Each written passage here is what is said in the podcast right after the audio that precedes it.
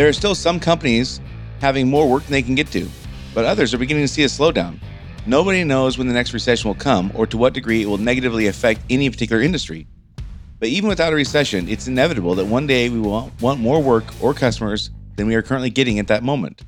Today, we will talk about how we can find revenue opportunities that we already possess and control. Running a service business can be hard. It is not unusual for business owners in industries like contracting, home repair, auto repair, business to business services like janitorial, IT and accounting, and many others to feel overwhelmed by all the priorities facing them at any given time. Between addressing the needs of the customers, managing the employees, figuring out the financials, and getting processes in place, feeling like you're making significant progress on your business journey can be difficult. Welcome to Service Industry Success, hosted by Brian Harding. Each week, Brian will look at real world strategies for building the business you are dreaming of, while also sharing tactics to get through some of the most frustrating parts of business ownership with a lot more ease. Let's get started.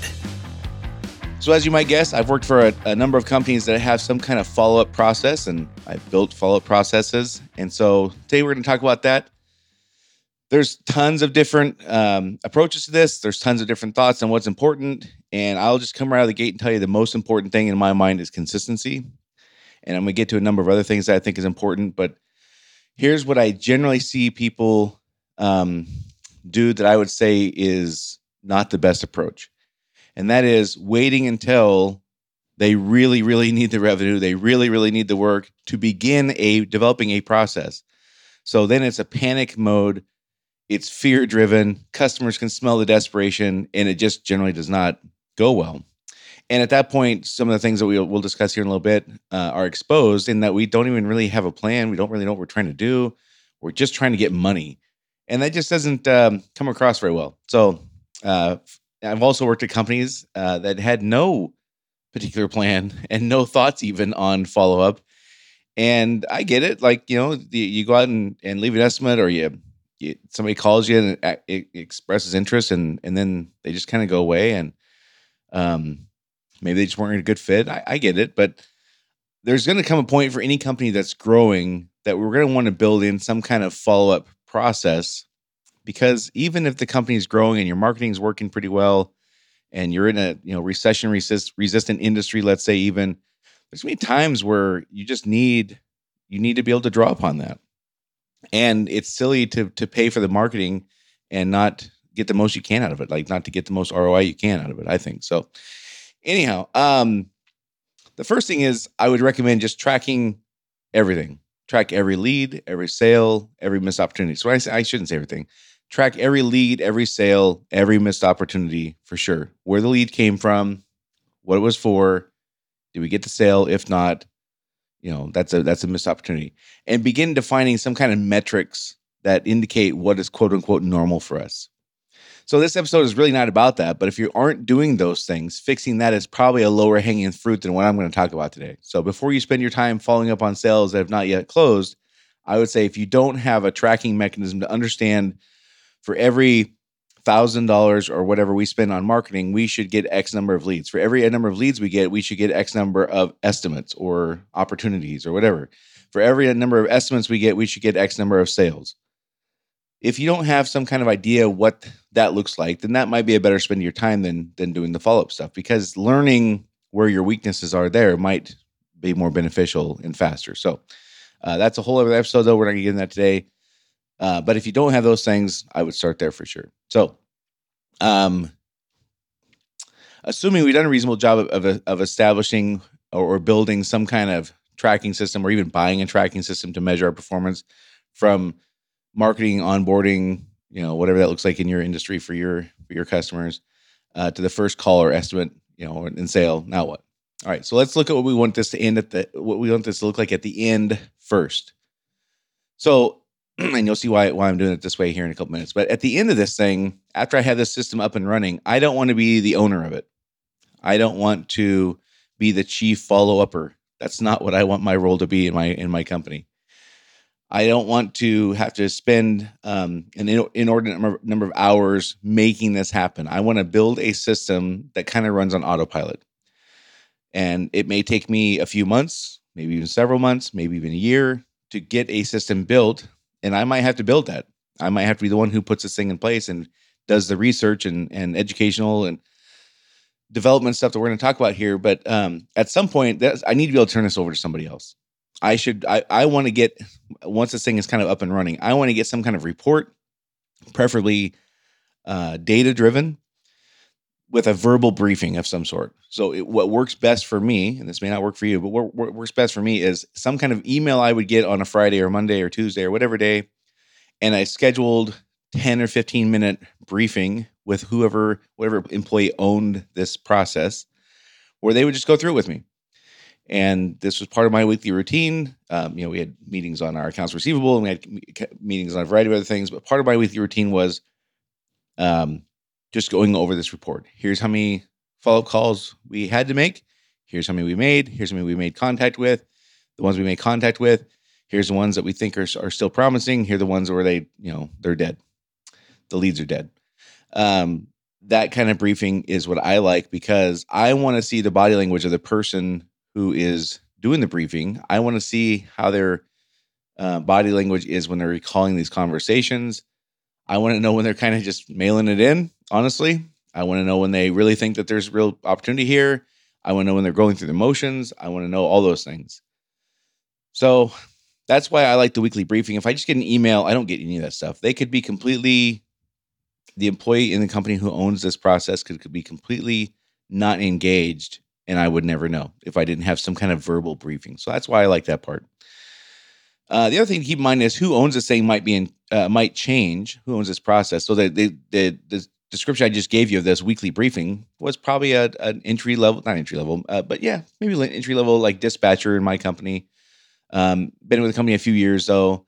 Not it was not a manager though. It was not a lead. Um, some in some cases it was, not always. It just kind of depended on who whose personality was best at this. And there is a personality that works best for this. Mine, for example, would not be great at this. I'm not as much as a people person as I would want somebody to be who does this. I, you know, I want the outgoing, um, very likable, very kind. Those are the kind of people I would want to do this. So uh, I can do it, but again, it's not it's not best for me. My point is, though, it may change. There might be times where you have a lead do it or a manager do it. And you might be times where you have a, that, that dispatcher or office person do it. There might be times where you have an operations person do it, and that's okay. It doesn't have to be any one particular person, it can change. So let's talk about that for a minute, though. If you have a non technical person, like in the office, you know, let's say you have a, an HVAC company and you have an office person, a dispatcher doing this work who has no significant experience doing the thing that makes you money, i.e., replacing HVAC systems in this case. If they're making those calls in the beginning, a lot of the learning opportunities we get are wasted and the learning opportunities are are a tremendous part of, of building this follow-up process what we learn about where we fail is absolutely astonishing and, and so beneficial but if we have a non-technical person take the ball and run with this in the beginning we lose almost all that and here's why let's say you have your you know your $18 an hour dispatcher making these calls right out of the gate and they come back and they've made 100 calls after a month or whatever and they come back and, and they tell you hey well out of the 100 calls here's what I found. You know, a lot of times customers were frustrated because they didn't get the estimate on time. And then we go to the manager, uh, the you know the operations manager or the supervisor or whatever who's in charge of the, making sure that stuff happens, and we say, hey, here's the feedback we're getting from the customers. That manager or supervisor or, is going to say, well, you guys don't understand. Like it's you know you must be misunderstanding. Like whatever that is, that conversation be it would be rare for that person to go, yep, I completely own that. We, we're completely making a mistake there. I got to fix that. That would be exceedingly rare. Not saying it can't happen, just saying that it would, be, it would be rare. So it might make sense in the beginning to have that person, that operations person, that supervisor, that manager make those follow up calls. Now, it may not. They might have a, a, personality that would not make sense. And you would know that, of course, better than me. But if it can't be them, it can't also be the, the frontline dispatcher. It may have to be me. It may have to be the business owner for a while until we get that credibility established. Uh, we want we want to again look at this as a learning opportunity as much as a revenue gathering opportunity. So I want to build a system that I can delegate to a person who has intermittent free time, like a dispatcher or the clerical role. But first, I must legitimize the information we are gathering. So whether again that's me or an operations supervisor, manager, some person who understands the technical part that we do, so the information we are gathering is legitimized. Or if you have a lead dispatcher or a lead clerical person who has a ton of credibility where people would not question that they're getting it wrong, that's fine too. But we can't have a situation where we have somebody who's been at the company for 90 days or less who doesn't understand the industry making these calls in the beginning because people are just going to dismiss the, the really helpful information customers are going to tell them. That's not going to be super flattering to the company. So, answers I want in this process, not necessarily questions I will ask. You'll you'll you'll you'll know what questions make sense for your company and, and what you do. But here's kind of the answers I want when I'm making these follow-up calls. Have you had this work done? Did somebody else already get the sale? That's really the, the first part of it. And and the answer to that, yes, is going to go down one path. No is going to go down a completely different path. So the very first question that I want answered, again, not the very first thing I would say necessarily on the call, not the very, and I wouldn't phrase it this abruptly, but we're, you know, it's a short podcast. So I'm not going to deliver like flowery language for all these things. But the answers I want are: somebody already get to work? Is the job already done? I mean, is this is this a, am I on a uh, educational path here, or am I on a path of trying to to get the sale? Those are not the same paths for me. So if the answer is yes, somebody else has already done the work. Now I'm on just a mission on on how to improve. Essentially, I want to know why did you say no to us and yes to them? That's the crux of what I want to know. And then, and the answers, by the way, are not going to be flattering. Like they said no to us, they said yes to the company. By nature, those the the the answers they give us about what we did wrong are not going to be awesome. They're going to be hard to hear in some cases. Um, I want to learn what could we have done, if anything, to earn your business. What what you know, what do you, Mr. and Mrs. Customer, that we lost, think that we could do to improve our company and our service from their perspective? Now, that doesn't mean I'm going to agree with every single thing they say. If they say, well, it was strictly a price thing, I might not want to compete on price. That's okay. And that might be validation that they made the right choice because we won't we don't want to be the low price provider. But they might also say things like, I just didn't get a good feeling from your guy that came out. Hmm. Or the you know, we called you guys out and you were late, and you said you get, we get the estimate to us on Tuesday by noon, and we got Thursday by five, and um, you know, it's just the way it goes. We might hear things like that. But on the price thing, sometimes they will say the price was too high just because they don't want to hurt your feelings. And they don't want to say that thing about, well, Johnny said he would be here at nine and he showed up at 1030 and that kind of irritated us.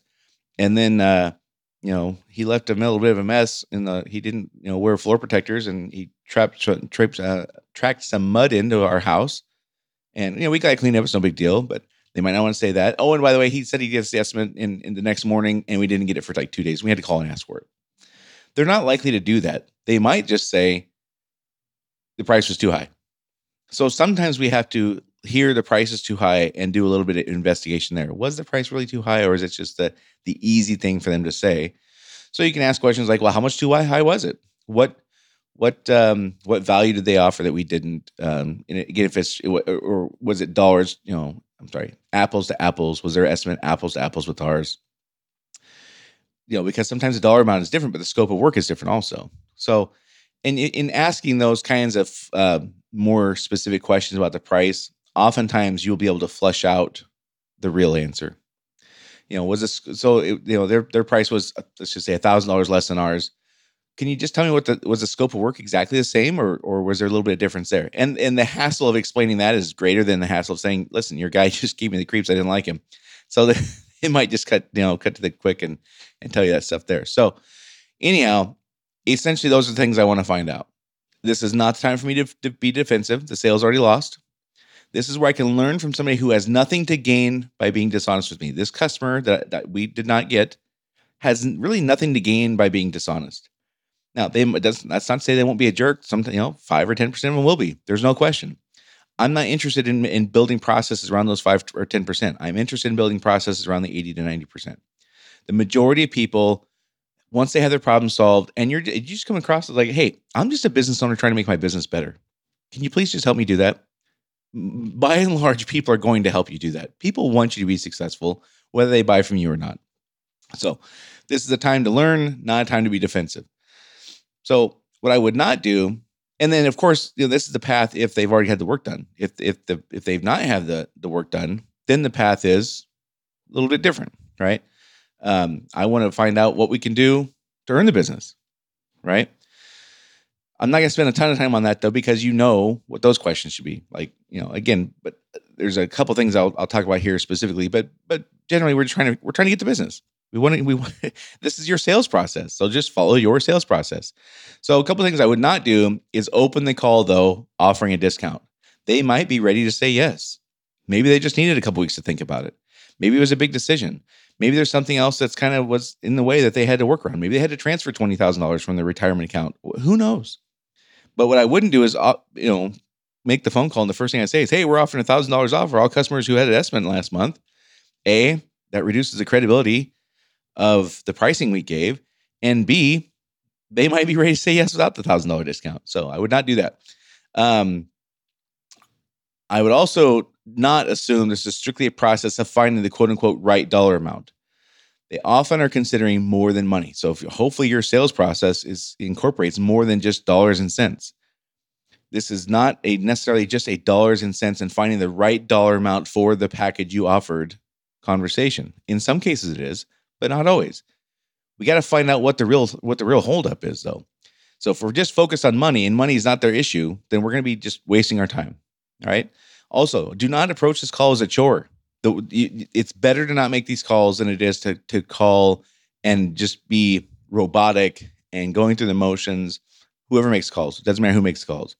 If it's going to be robotic and going through the motions, and this is just a, a, a thing I have to get off my list of things to do, it's better to not make the calls, in my opinion. Now you might be giving up the revenue, but the but the feeling you give that customer might be the last feeling they ever have about your company.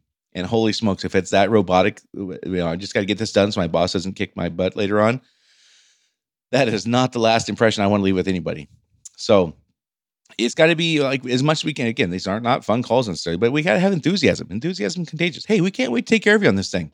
What do we got to do to get going? You know, like that. That's basically what we're trying to figure out. What's uh, what's the criteria we're using to make decisions? And how we can how we help you overcome that? Let, let's move forward. Like this, this should be exciting, you know, fun. So, um, ideally. And I know it's easy for me to say sitting here. Uh, okay, what we, I do want to do though, again, is ascertain what's the criteria they use to make decisions. We, we can't assume it's just money. Sometimes it is. We can't assume it's just that though. There are other times or other, oftentimes other factors in play.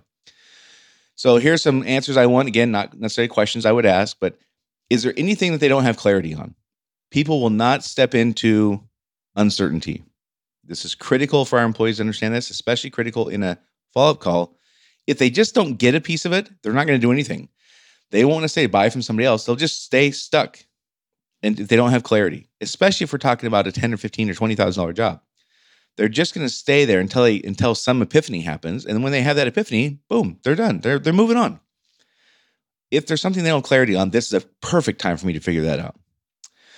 Do they do they think that um, we are offering a solution that will solve their problem?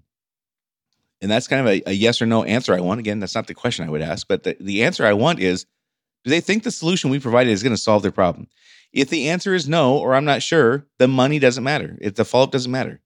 They want to know, is this going to solve my problem? If that is, if that, if the answer is maybe, or I'm not sure, then that is the conversation we should be having. So to that end, I might be asking them, what other kinds of solutions are they considering? Just because I, my company came out, again, I'll use my hypothetical HVAC company just because I came out and offered a solution doesn't mean they aren't getting a different solution from a different provider, not just a, a like for like competitive bid from somebody else. They might be getting an entirely different solution, in which case they could be going, now what do I do? Company A, my company, came out and said for $12,000, we'll fix it this way.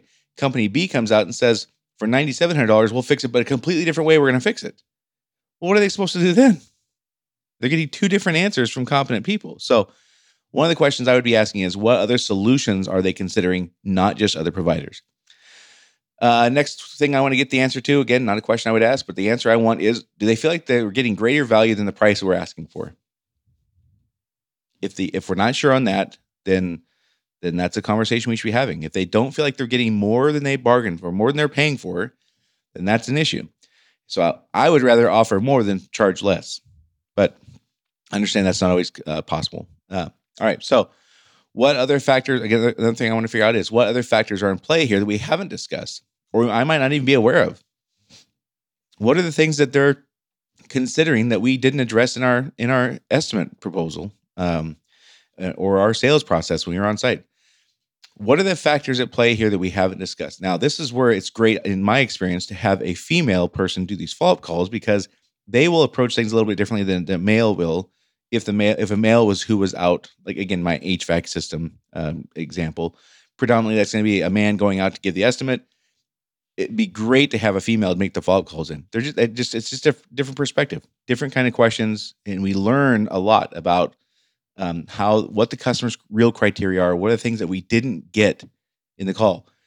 And man, we can do so much to learn about where we're not communicating well when we have that uh, other pers- uh, perspective. So, and really, what's what's the real holdup? That's really the crux of what the whole thing is. What what are the criteria you're making decisions on? What's the real holdup? Either they don't trust the solution, they don't trust the provider, or they don't think it's a fair, a valuable exchange for the dollars that they're asking or we're asking for. They don't think there's enough value provided for the dollars we're asking for, or they don't trust the solution, or they don't trust their provider. It kind of comes down to those few things. So, another thing on these calls, keep them short, couple minutes tops. We do not want to be talking their leg off for 12 minutes on these calls. Like these are, you know, not so short that we're again just checking the box, but you know, three to five minutes longer than that, we're we're really stretching. We're really we're really um, becoming uh, we're jeopardizing ourselves of becoming a hassle. We don't want to, again, I don't want to leave that, that impression. We want to leave the door open to follow up again. Literally, I want to ask, hey, it's okay if I don't hear from you back in a couple weeks. It's okay if I follow up with you again. If they say no, then I can find out why. And like maybe they've been lying to me for the last two minutes. I can just figure out that they already had the work done. They just didn't want to say so. you never know. So I want to leave the door open and specifically ask some kind of version of if we don't hear back from you in a couple weeks, is it okay? Or when's a good time for me to follow up? That's maybe a better way to say it. That way we're not saying if we don't hear from you, it's just like, hey, when's a good time for me to follow up with you again? And they might, but again, leave the door open for that. And I want to have specific scripted questions that we will ask every time. So again, I'm not doing that here today on this episode, this podcast, but you want to have very specific questions you open with. And then, of course, trust your people to have good intuition and make good follow up questions. But we want to have very specific questions we can measure how many times the answer to this is yes or no. How many times it, you know, this is yes or no? How many times is the answer, yes, I've had the work done, that is a fantastic metric to have. Uh, we left 100 estimates that we followed up on this month in the month of, let's say, February. And we made 100 phone calls, and 57 of them said they already had the work done, 43 didn't. That's a fantastic metric for me to know moving forward if that becomes the norm. That listen, 43% of the time we still have we still have an opportunity here. That's a fantastic thing for me to learn. So all these questions I want to ask, I want to have very specific questions, maybe 3 to 5 questions we will ask and then trust my people to make intuitive, on the fly follow up questions, but I want to have the basic ones scripted out. We want to develop a process on how we will determine which opportunities will be followed up on. So over X number of dollars, over X number of days, you know, you'll develop your own process on that. But but those are kind of the two main ones. I'm not following up on $300 estimates. I am following up on $10,000 estimates. And I'm not following up things on things that are day old, but I'm not waiting a year either. You know, I you'll know the sweet spot for your stuff. You know, I, I would, you know, 30 days probably be a place I would start, but you'll know better than me. Uh, keep the activity and reporting window to two weeks or less. Over that time, or over that period of time. So if it's more than every two weeks, we have this conversation with whoever's doing this. If I have this kind of briefing that I described, if it's more than two weeks, consistency gets really, really hard. And it also demonstrates I don't really see this as a really productive or, or necessary activity. So weekly is ideal for me.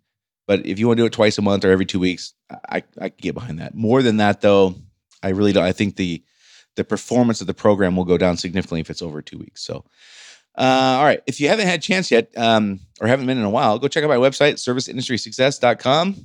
Uh, there's a whole new section there called Success Goodies, where uh, there's like video, a bunch of video shorts now that I've been, I've been adding and uh, a bunch of other free stuff for you. So go to serviceindustrysuccess.com and click on the big blue button at the top that says uh, get my free goodies here or success goodies here or something like that. Go check that out if you haven't been there in a while. All right. So first thing we want to do as far as our follow up program is create a structured, regimented follow up program that can run on autopilot within a few months or several months. So I might have to create this thing. I might have to work with somebody else to get it done, but I need to delegate this to somebody relatively quickly within few, uh, several months at the most. I want to build a system I can delegate to a person who has intermittent free time, dispatcher, other clerical role, uh, supervisor in the field. You know, intermittent free time is great for this. Hey, I have 10 minutes, I can make a couple calls. That's perfect for this. We don't want to, we don't want somebody to carve out two hours because they might, you know, the two hours they they're carving out might not coincide with the customer's schedule. Like if they keep calling at nine o'clock every day, people are often at work. You might call at five o'clock at night sometimes, or three three in the afternoon. You'll figure out a, a different routine, you know, time windows that make sense. You might do some calls at nine, some at at one, and others at six. Let's say, uh, p.m. And you might find, hey, if I couldn't reach them at nine, I'll try again at six. You know, you'll you'll figure out a, a, a time thing, but it's got to be regimented as far as somebody has to own this thing. Somebody has to commit to, I own this. I will be the one who gets this done. And I'll do it whenever I have time. But here's how many calls I'm going to have in this two week period or one week period. And I will make sure they all get done. Somebody has to have that level of ownership. All right. And questions I want answered, not necessarily questions I will ask. If you had the work done, uh, if so, why? You know, why'd you say no to us and yes to them? What could we have done to earn your business? What do you think we can do to improve our company? That's that's it. Again, I can't be defensive here. This is where I can learn so much about from the customer's perspective where we are dropping the ball as a company. If they haven't had the work done, are you ready to move forward now? Uh, if not, what what criteria are you using to make decisions, and what do we have to do to to get you in a place where you're ready to say yes? Like that's that's essentially what we're doing. So I wouldn't open the call offering a discount. I wouldn't assume this is strictly a dollars and cents thing, and I wouldn't approach this as a chore for sure. What I would do is ascertain the criteria they are using to make decisions. And, and I would want answers to these other questions also, which is Is there anything they don't have clarity on? Do they think the solution we're offering solves their problem? What other kinds of solutions are they considering? Do they think we offered greater value than the price we asked for? And what other factors are in play here that we wouldn't know about or haven't discussed? Really, essentially, I'm just trying to identify is it one of these three things three things they don't trust the provider us they don't trust the solution or they don't they don't think it's a, a fair value exchange the money they're at, we're asking for is in excess of the value they're getting i want to keep it short three to five minutes tops and leave it open to follow up again and develop specific scripted questions we will ask every time as the framework three to five questions we'll ask every single time and leave to, to our, our employees intuition and ability to follow up and, and you know the right follow-up questions once those are answered we want to develop key questions we can develop KPIs around. And a process we want to develop for determining which opportunities will be followed up on. Again, generally it's over X number of dollars, over X number of days. And we want to keep the reporting window to two weeks or less. Over that, consistency gets really hard. I like weekly. Weekly is a great metronome for me. It's a great rhythm. I like that. But every two weeks be okay. More than that, I would not be comfortable with that. So all right. Uh, don't forget to go to serviceindustrysuccess.com. Check out the new success goodies there if you haven't been to that website in a while. Also, if you haven't had a chance yet, pretty please with sugar on top. Please subscribe. It takes like 30 seconds to do that, maybe less. You know, time yourself. Make a game out of it. Uh, also, if you haven't had a chance yet, please share this podcast with a friend or colleague who's a business owner in the service industry. Um, our, our goal here is just to help as many people as possible things like this. Like, who's talking to people about how to develop follow up programs in HVAC companies? this kind of stuff we want to help with. So uh, share this podcast with a friend or colleague who's a business owner. Help make their life easier. You never know what little nugget of information might be the difference between them having a, a great week and continuing to struggle. Also, if you haven't had a chance yet, give us a rating review. Sure appreciate that. So that's it for this week, and I'll see you all next week.